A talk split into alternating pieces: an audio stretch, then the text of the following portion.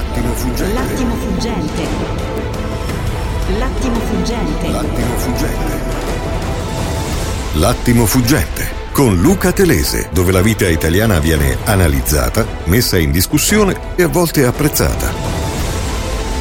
L'attimo fuggente per capire e comprendere il mondo che gira intorno a noi. L'attimo fuggente. L'attimo fuggente.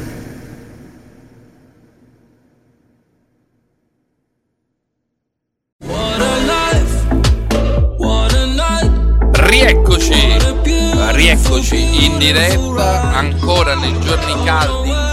Preparano, lo sappiamo, lo sport nazionale degli italiani è la dichiarazione di redditi. Siamo qui con un deputato che in questo momento è anche nel governo e che ha in mano una responsabilità decisiva e ha in mente un'idea per semplificare la dichiarazione dei redditi e per rendere agevole la rateizzazione. Allora, quindi buongiorno ad Alberto Gusmeroli, sottosegretario della Lega, buongiorno vicepresidente della Buongiorno, Commissione Finanze. Luca Telese, ex- buongiorno a tutti i radioascoltatori. Buongiorno, buongiorno, devo dire tutte le cose della tua biografia, ex sindaco e poi anche vice sindaco, insomma ad Arona c'è Gusmeroli, ma soprattutto Gusmeroli è di professione un commercialista che è entrato nel palazzo correggimi se sbaglio, con l'idea che alcune regole vanno cambiate. Allora lui si era messo in testa che eh, si poteva in qualche modo modificare eh, la regola del prelievo fiscale, gli avevano detto che era pazzo, che non si poteva fare, che sarebbe stato un danno tremendo per lo Stato e sentiamo dalla sua via voce che cosa è successo. Sì, eh, sostanzialmente tutto nasce più di un anno fa, circa, quando l'Agenzia 5 delle Entrate agosto ha proposto 2020. un sistema ha, ha proposto un sistema complicatissimo per pagare eh, le imposte. Allora io ho detto, ma prendendo un po' dall'esperienza, da un lato di commercialista e dall'altro di revisore degli enti locali, quindi dal punto di vista anche un po' dello Stato. E, e, ma cioè, potremmo Qual era la complicazione? Qual era la esattamente complicazione? come lasciare tutti i calcoli esattamente come sono adesso e rateizzarli in 12 mesi, cioè il primo acconto da eh, luglio a dicembre, il secondo acconto da gennaio a giugno. Ho presentato un ordine del giorno, l'ex governo Conte 2 me l'ha approvato, probabilmente guardando relativamente bene la questione, poi ho presentato un progetto Che già è un fatto eccezionale, no? Non è normale che si accolga un emendamento sui temi economici e soprattutto su temi così delicati e poi che è successo? E poi a quel punto iniziano le audizioni per la riforma fiscale, devo dire la Lega mi ha delegato, è stato veramente mi ha dato ampi spazi di manovra e a quel punto c'è l'audizione del Dipartimento Finanze del Ministero dell'Economia. Tre giorni prima io eh, ho un ottimo rapporto, faccio vicepresidente della Commissione Finanze anche col presidente eh, Luigi Maratin e abbiamo detto presentiamo questa cosa che è interessante, eh, al- facciamo un quesito al Dipartimento Finanze del Ministero dell'Economia. Viene in audizione, che cosa ci dice? Eh, a esplicita mia domanda, dice eh no, costa solo per quelli soggetti agli studi di settore 9 miliardi, figuriamoci per tutti. Eh, io appunto, Perché costava così tanto secondo eh, Scusi onorevole, perché costava così tanto secondo loro visto che era un Perché differimento, loro, non una eh, sottrazione di spesa? l'anno, quindi l'acconto di novembre, invece di pagarlo in un colpo solo a novembre, ma pagandolo in sei rate da gennaio a giugno dell'anno successivo, si sforava l'anno e quindi secondo loro eh, eh, si C'era un danno erariale. Bravissimo. A questo punto eh, ho detto, vabbè, ma eh, con appunto eh, il collega Maratina abbiamo detto, ma chi è che Iniziativa dello bipartisan. L'Istat. Chi è che eh, regola i principi contabili della contabilità? Eurostat. Eurostat. Allora abbiamo fatto una call con Istat, Istat ci ha detto, ma a noi sembrerebbe corretto quello che dice, ci faccio un quesito scritto che lo mandiamo a Eurostat.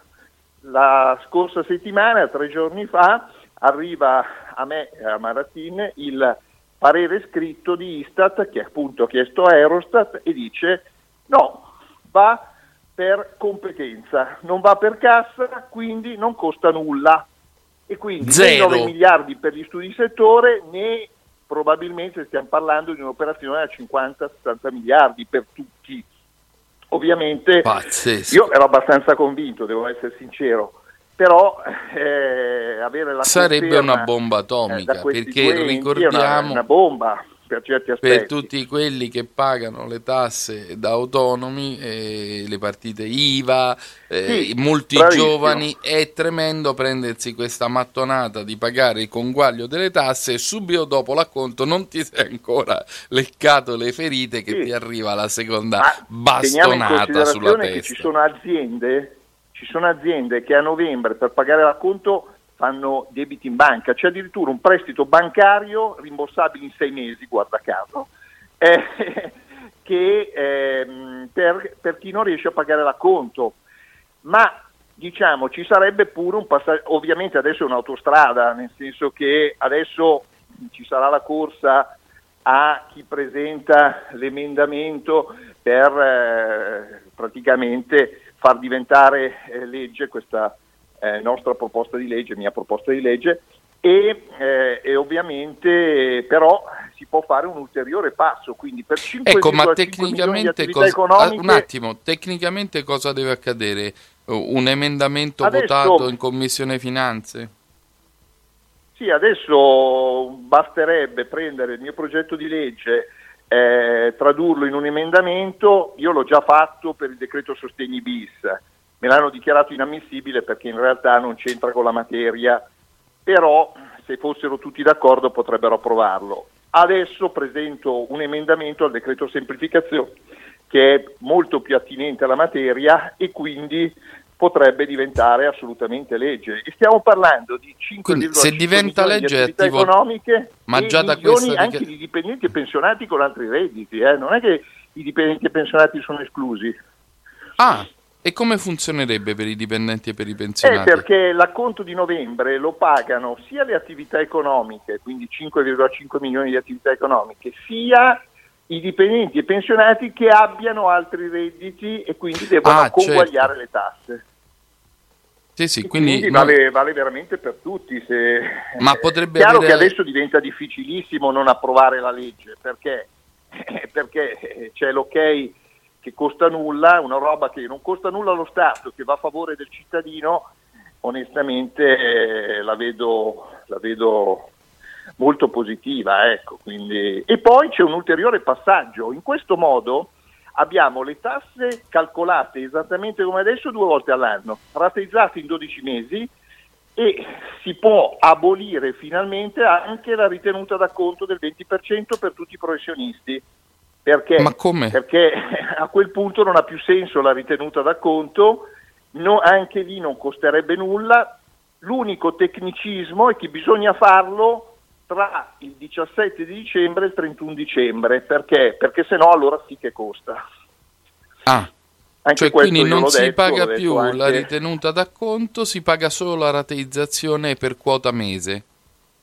Bravissimo, giusto? Esattamente. E, e quando Esattamente. viene determinata questa rateizzazione? Quando si fa normalmente nella normale scadenza? Quando si fa normalmente la di sta- dichiarazione dei redditi, quindi, quindi due- eh, a giugno per il primo acconto e a novembre per il secondo acconto. Quindi Ma non cambierebbe passa- assolutamente nulla, ma in realtà cambia notevolmente. No, perché per me cambierebbe molto, la prima volta che in Italia si pagano le tasse dopo che eh, si è chiuso l'anno, dopo che i redditi uno li ha percepiti, perché eh, fino adesso, dal 73, si, si sono sempre pagati in anticipo, cioè uno non faceva tempo a guadagnare che, aveva, che aveva già le tasse da pagare su quei guadagni che magari non aveva neanche percepito.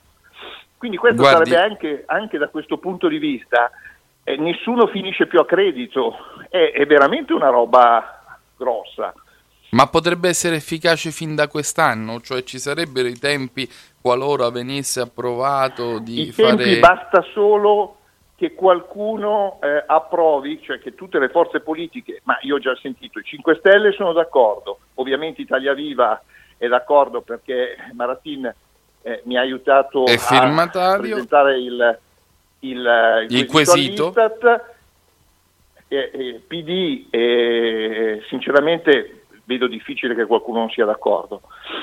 Infatti, Sarebbe la grande comune... vittoria contro le ragionerie che noi pensiamo, ecco spieghiamo questa cosa a Gusmeroli che lei ha imparato, si pensa sempre sia la politica che non si mette d'accordo, invece ci sono tanti precedenti in cui sono le eh, ragionerie dello Stato che dicono non si può fare, non può accadere, hanno sfiducia nei cittadini. Io ricordo Gusmeroli un episodio pazzesco che mi raccontarono Maroni e Cofferati ad un convegno quando si fece la famosa riforma che avevano immaginato quel giusto e provvidenziale meccanismo premiale che se qualcuno avesse continuato a lavorare dopo la scadenza, quindi dando una libertà dell'età pensionabile, avrebbe avuto un bonus.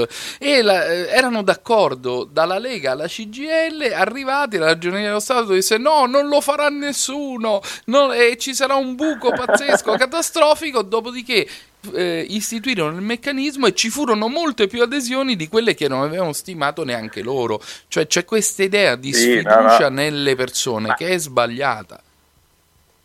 Ma, per esempio, io le posso dire, dal, dal, 2018 quando sono entrato in Parlamento mi sto occupando di semplificare questo sistema complicatissimo del fisco. Siamo il più complicato al mondo eh, come sistema, ma detto dalla Pare che quello brasiliano abbia qualcosa di peggio, ma è vero, come si arriva ai 200 emendamenti che sono, dei, ai 200 dei, adempimenti che sono stati calcolati?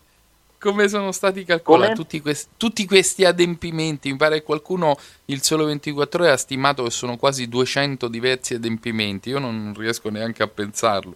Ma guardi, io le dico questo, ehm, tante cose si possono migliorare, infatti in questa riforma fiscale noi abbiamo fatto delle proposte eh, veramente migliorative, eh, per esempio abolire l'IRAP eh, vuol dire sostanzialmente abolire un terzo della dichiarazione dei redditi. Però è duro a morire questo concetto che bisogna, per lottare contro l'evasione, bisogna complicare la vita al cittadino.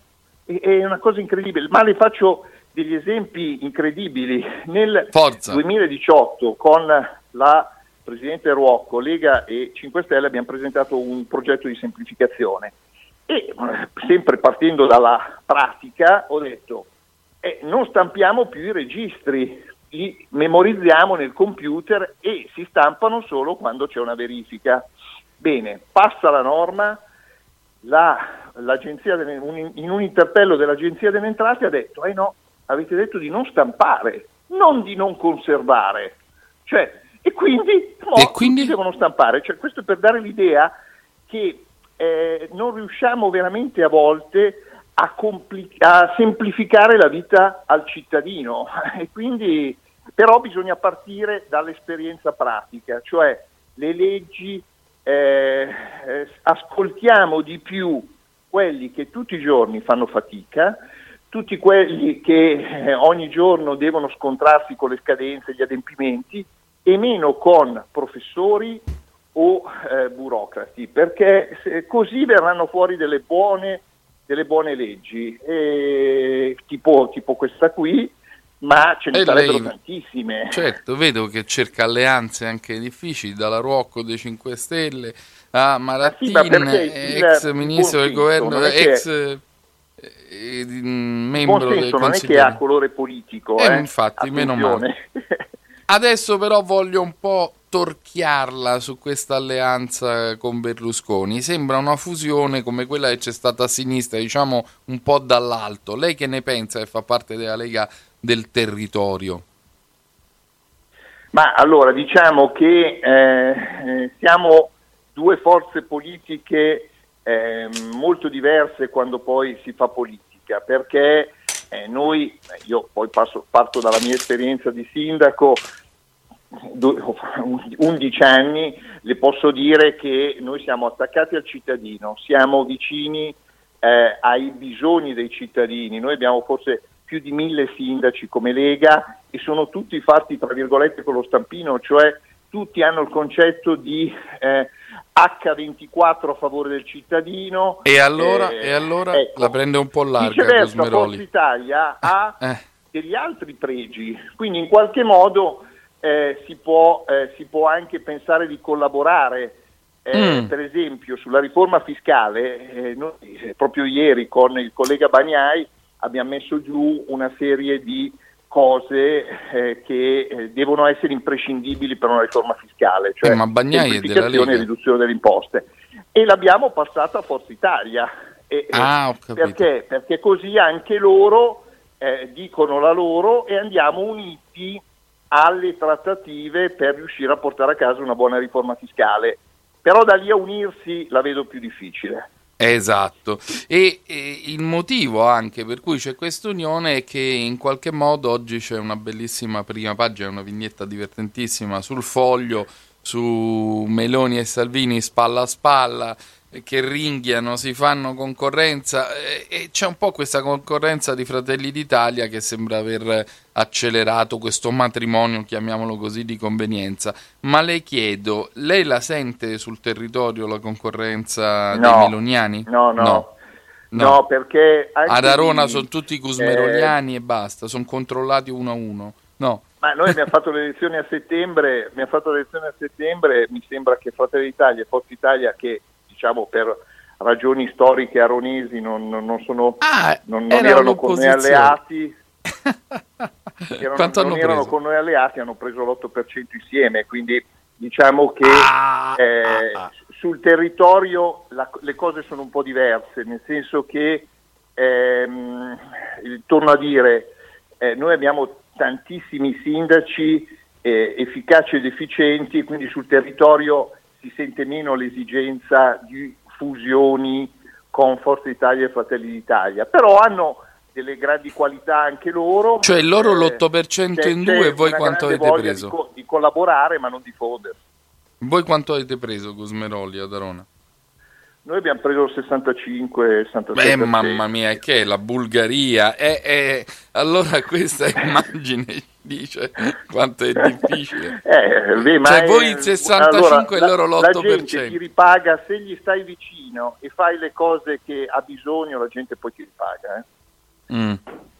Ma lei pensa Questo che Fratelli d'Italia partiti, eh. può scavalcare la Lega? Sia sincero, lo avverte un po' di difficoltà al governo? Siete percepiti come meno intransigenti Ma, eh, di prima quando eravate all'opposizione? Ma io dico che eh, Salvini eh, sta lavorando molto bene al governo, i tre ministri, eh, cioè io poi ho una stima pazzesca per Giorgetti, Garavaglia e la Stefani che ho imparato a conoscere eh, adesso, cioè noi veramente abbiamo eh, perso- dei personaggi al governo incredibili e, e, si sta vedendo anche, pensiamo cosa sta facendo Giorgetti al Mise o Caravaglia Però voi sparate turismo. sui ministri di centrosinistra e i ministri di centrosinistra non sparano sui ministri di centrodestra. Come se lo spiega questo fenomeno? E, allora, sinceramente l'unico ministro che vedo eh, diciamo prendere un po' col tiro a piccione è Speranza. Speranza. Ma onestamente devo dire che con onestà intellettuale possiamo dircelo che insomma ha fatto tutta una serie di cose eh, che si potevano evitare. Ecco, Me ne dica approcci, una. Eh, ma posso dire eh, beh, aver scelto anche determinati personaggi, pensiamo ad Arcuri, eh, cioè la campagna vaccinale è cambiata con l'arrivo del generale Figliuolo, cioè, non è che non possiamo nascondercelo, cioè probabilmente eh, io non lo so da che cosa sia dipeso, però se si cambiava speranza in qualche modo c'era anche più coesione nel governo. Quindi lei ne chiede le dimissioni di fatto? No, no. Dice dico, se non vabbè, ci fosse sarebbe ormai, meglio. Ormai fortunatamente stiamo uscendo dalla crisi sanitaria, quindi eh, andiamo avanti, va bene così, eccetera, però non si può dire eh, di essere soddisfatti di questi 15 mesi del ministro Speranza. Ecco, poi dopodiché eh, le logiche sono magari anche altre. Anche l'ultima conferenza stampa di Draghi, molti l'hanno letta in qualche modo, cioè il fatto che il Presidente del Consiglio abbia parlato di temi sanitari l'abbiano letto in un certo, molti l'hanno letto in un certo modo. Eh. Mm. Ma paga questa posizione elettoralmente un po' di lotta e un po' di governo della Lega? Ma o poi qui non è una questione elettorale, qui non è una questione elettorale, è in, mh, mm, avere il coraggio di portare il buonsenso in determinati ambiti. Cioè il fatto che adesso la Francia to- abbia già tolto la mascherina e noi abbiamo un grado di infezione vicino, vicino veramente allo zero, no? quindi fortunatamente. E non può essere che l'aria francese che là puoi andare senza mascherina e qua con la mascherina, cioè ci sono delle robe di buon senso Però è già che deciso, in qualche modo luglio. dovrebbero unirci. Si farà il 15 luglio, però è già deciso. Di fatto è già deciso Come? questo. È già deciso di toglierla, si farà il 15 luglio di togliere questa mascherina. Lei non può resistere sì, però, 15 giorni però, di fronte a una pandemia. Abbiamo, il, tema, il, tema, onestamente l'abbiamo posto noi della Lega, eh, anche altri temi sono stati posti dalla Lega, cioè il fatto ehm, di essere andati al governo ha determinato eh, veramente alcune decisioni molto importanti, quindi noi sinceramente rivendichiamo il fatto di essere al governo, perché al governo eh, magari devi eh, ingoiare qualche pillola amara, però riesci a incidere, veramente riesci a, eh, siccome la politica è incidere a favore del cittadino, a favore della gente, portare eh, diciamo, le istanze della gente, è più facile farlo al governo eh, che farlo all'opposizione. Mm. Ecco. Però se Speranza dicesse Giorgetti si deve dimettere eh, oppure Giorgetti è inadeguato, lei si arrabbierebbe, cioè ci deve essere una solidarietà dentro un governo oppure no? Cioè voi potete essere smarcati e i ministri di centrosinistra no? Ma allora intanto eh, quello che ha fatto eh, Giorgetti da quando è al governo è lì da vedere, cioè è, è un, un, lavoro di altissimo livello, di qualità, eh, anche lui ha preso delle decisioni molto importanti, il Mise è un ministero delicatissimo, soprattutto in questo momento di crisi economica dove bisogna essere assolutamente eh, vicini alle aziende perché noi non possiamo perderci nessuno. E e non deve essere solo un modo di dire, cioè qui quando si chiude un'azienda, noi le vediamo sul territorio le aziende piccole che stanno rischiando di chiudere, perché questa cosa della rateizzazione delle tasse è molto importante? Perché? Perché d'ora in poi le piccole e medie imprese non chiederanno più i prestiti in banca, cioè sono interessi che risparmiano, non finiscono più a credito. Lei pensi che se una piccola media impresa finisce a credito, in questo momento deve aspettare 11 mesi. Cioè, stiamo eh, parlando, io sono d'accordo non con sono lei. più tempi compatibili con la crisi economica. Sono, cioè, sono, tempi fuori dal mondo per una crisi economica. Ma io sono d'accordo con lei, ma come, come lei ha detto bene? c'è l'accordo della politica su questo. Sì, sì, io sono d'accordo come? con lei. La... No, io sono d'accordo con lei su questo, c'è l'accordo della politica, quindi vi facciamo tanti auguri di portarlo a casa perché per me questa cosa è vitale, come per tanti italiani. Allora grazie, grazie all'onorevole Grazie, Gusmeroli. un saluto a Speriamo tutti, di riaverlo presto, un saluto dall'attimo fuggente. Allora siamo arrivati alla fine di questa puntata, i temi erano tanti, erano caldi, erano interessanti, il tema delle tasse credo che sia veramente, c'è stata anche un'intervista molto importante nel weekend eh, del, di Ruffini, il capo dell'Agenzia delle Entrate. Sono temi che noi seguiremo perché noi siamo con voi e anche quando fate la vostra dichiarazione. Eh, vi segnalo un'intervista di Federico Rampini sulle gaff di Biden. Voi sapete che Biden, il presidente degli Stati Uniti, ha confuso per ben tre volte la Siria con la Libia e non è una cosa da poco. Rampini, giornalista di Repubblica, corrispondente dagli Stati Uniti, racconta che questo continuo eh, susseguirsi di errori sta diventando un problema eh, per gli apparati della Casa Bianca, perde il filo, deve leggere gli appunti, si confonde, cade quando sale dalla scaletta, c'è forse un'immagine con cui lasciarci oggi e salutarci in vista di domani, l'uomo più potente del mondo è un uomo fragile.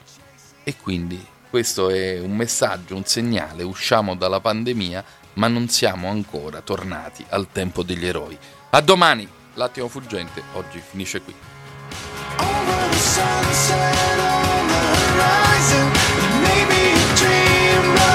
Over the